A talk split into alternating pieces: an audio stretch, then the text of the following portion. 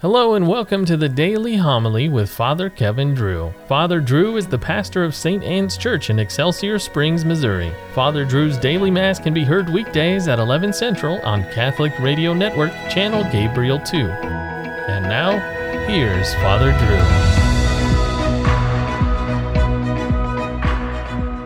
Drew. A reading from the book of the prophet Ezekiel. The word of the Lord came to me Son of man, I have appointed you a watchman for the house of Israel. When you hear a word from my mouth, you shall warn them for me. If I say to the wicked man, You shall surely die, and you do not warn him or speak out to dissuade him from his wicked conduct so that he may live, the wicked man shall die for his sins, but I will hold you responsible for his death. If, on the other hand, you have warned the wicked man, yet he has not turned away from his evil, nor from his wicked conduct, then he shall die for his sin, but you shall save your life. If a virtuous man turns away from virtue and does wrong, when I place a stumbling block before him, he shall die. He shall die for his sin, and his virtuous deeds shall not be remembered. But I will hold you responsible for his death if you did not warn him. When, on the other hand, you have warned a virtuous man not to sin, and he has in fact not sinned, he shall surely live because of the warning, and you shall save your own life. The word of the Lord. Go out to all the world and tell the good news. Praise the Lord, all you nations. Glorify him, all you peoples. For steadfast is his kindness toward us, and the fidelity of the Lord endures forever. The Lord be with you. A reading from the Holy Gospel according to Matthew.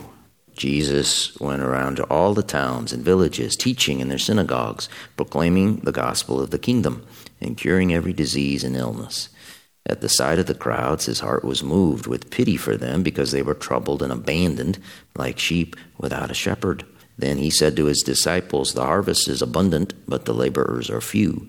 So ask the master of the harvest to send out laborers for his harvest. Then he summoned his twelve disciples and gave them authority over unclean spirits to drive them out and to cure every disease and every illness. The Gospel of the Lord. The bloody French Revolution that started in 1789 was the laboratory for the later horrors of the 20th century. The mass killings and genocide by the Nazis in Germany and the communists in Russia and China. The French Revolution was the first time such oppression sprang from calculation more than passion, from a theory more than from absence of thought.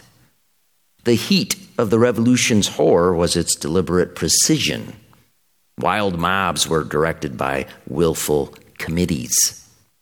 Executions were not orgies of abandon, they were promoted as population reform. A machine was invented to do the job cleanly, and its inventor went to it himself the guillotine. Our saint today, St. John Vianney, was born in 1786. When Vianney was a small child, his parish priest signed an oath to the new civil constitution. That was an oath made to the atheistic government, which mandated a priest allegiance to the state over the church. Vianney's parish priest still dressed like a priest and he said Mass, but it was all fake. He only mentioned God when the rubrics directed him. Soon enough, his parish church emptied. But the church goes on. For the church is what is left when the building goes. The people then would sneak priests loyal to the church into their homes. Quote When a priest in secular disguise came in the door, he went into a dark corner and emerged rid of his camouflage, splendid in wrinkled vestments, at a broken board for his altar. There are those who wept at so great a sight. And among them, the eyes of a boy of six were as wide as saucers.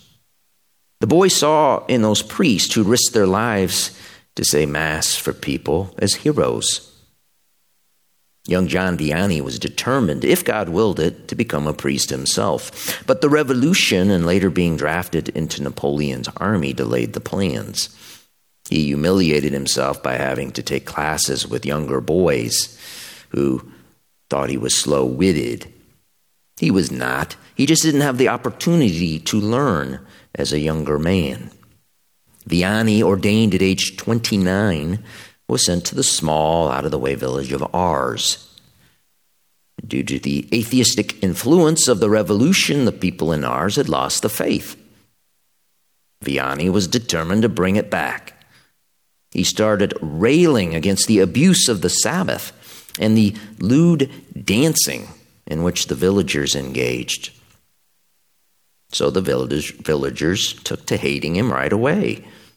They worked up various plans to have him removed. But luckily for them, their plans failed.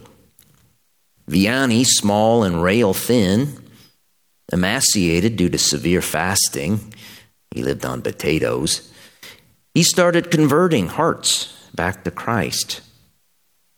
Word got out about the Cure d'Ars, the priest of Ars, who could read people's souls when they went to confession.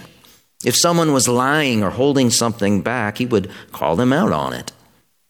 Their life would never be the same afterwards. Here was a gift from God to the poor, beleaguered people of France, whose country had just been through hell. And hell's master, Satan, of course, hated all of this.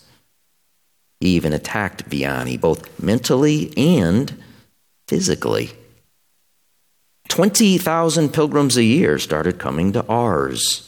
Vianney would hear the, their confessions for 12 to 16 hours a day. Ars, which had lost the faith, had found it again. We've had a revolution in our modern times, and the faith has been lost. Too many priests and bishops have given allegiance to the state instead of Christ and his church. Therefore, churches have emptied. But a remnant of the faith remains. The gates of hell do not prevail. For the church is what is left when the building goes. St. John Vianney, the Cure de Ars, died on August 4th, 1859. He was made the patron saint of parish priests, and Pope Benedict made him the patron of all priests.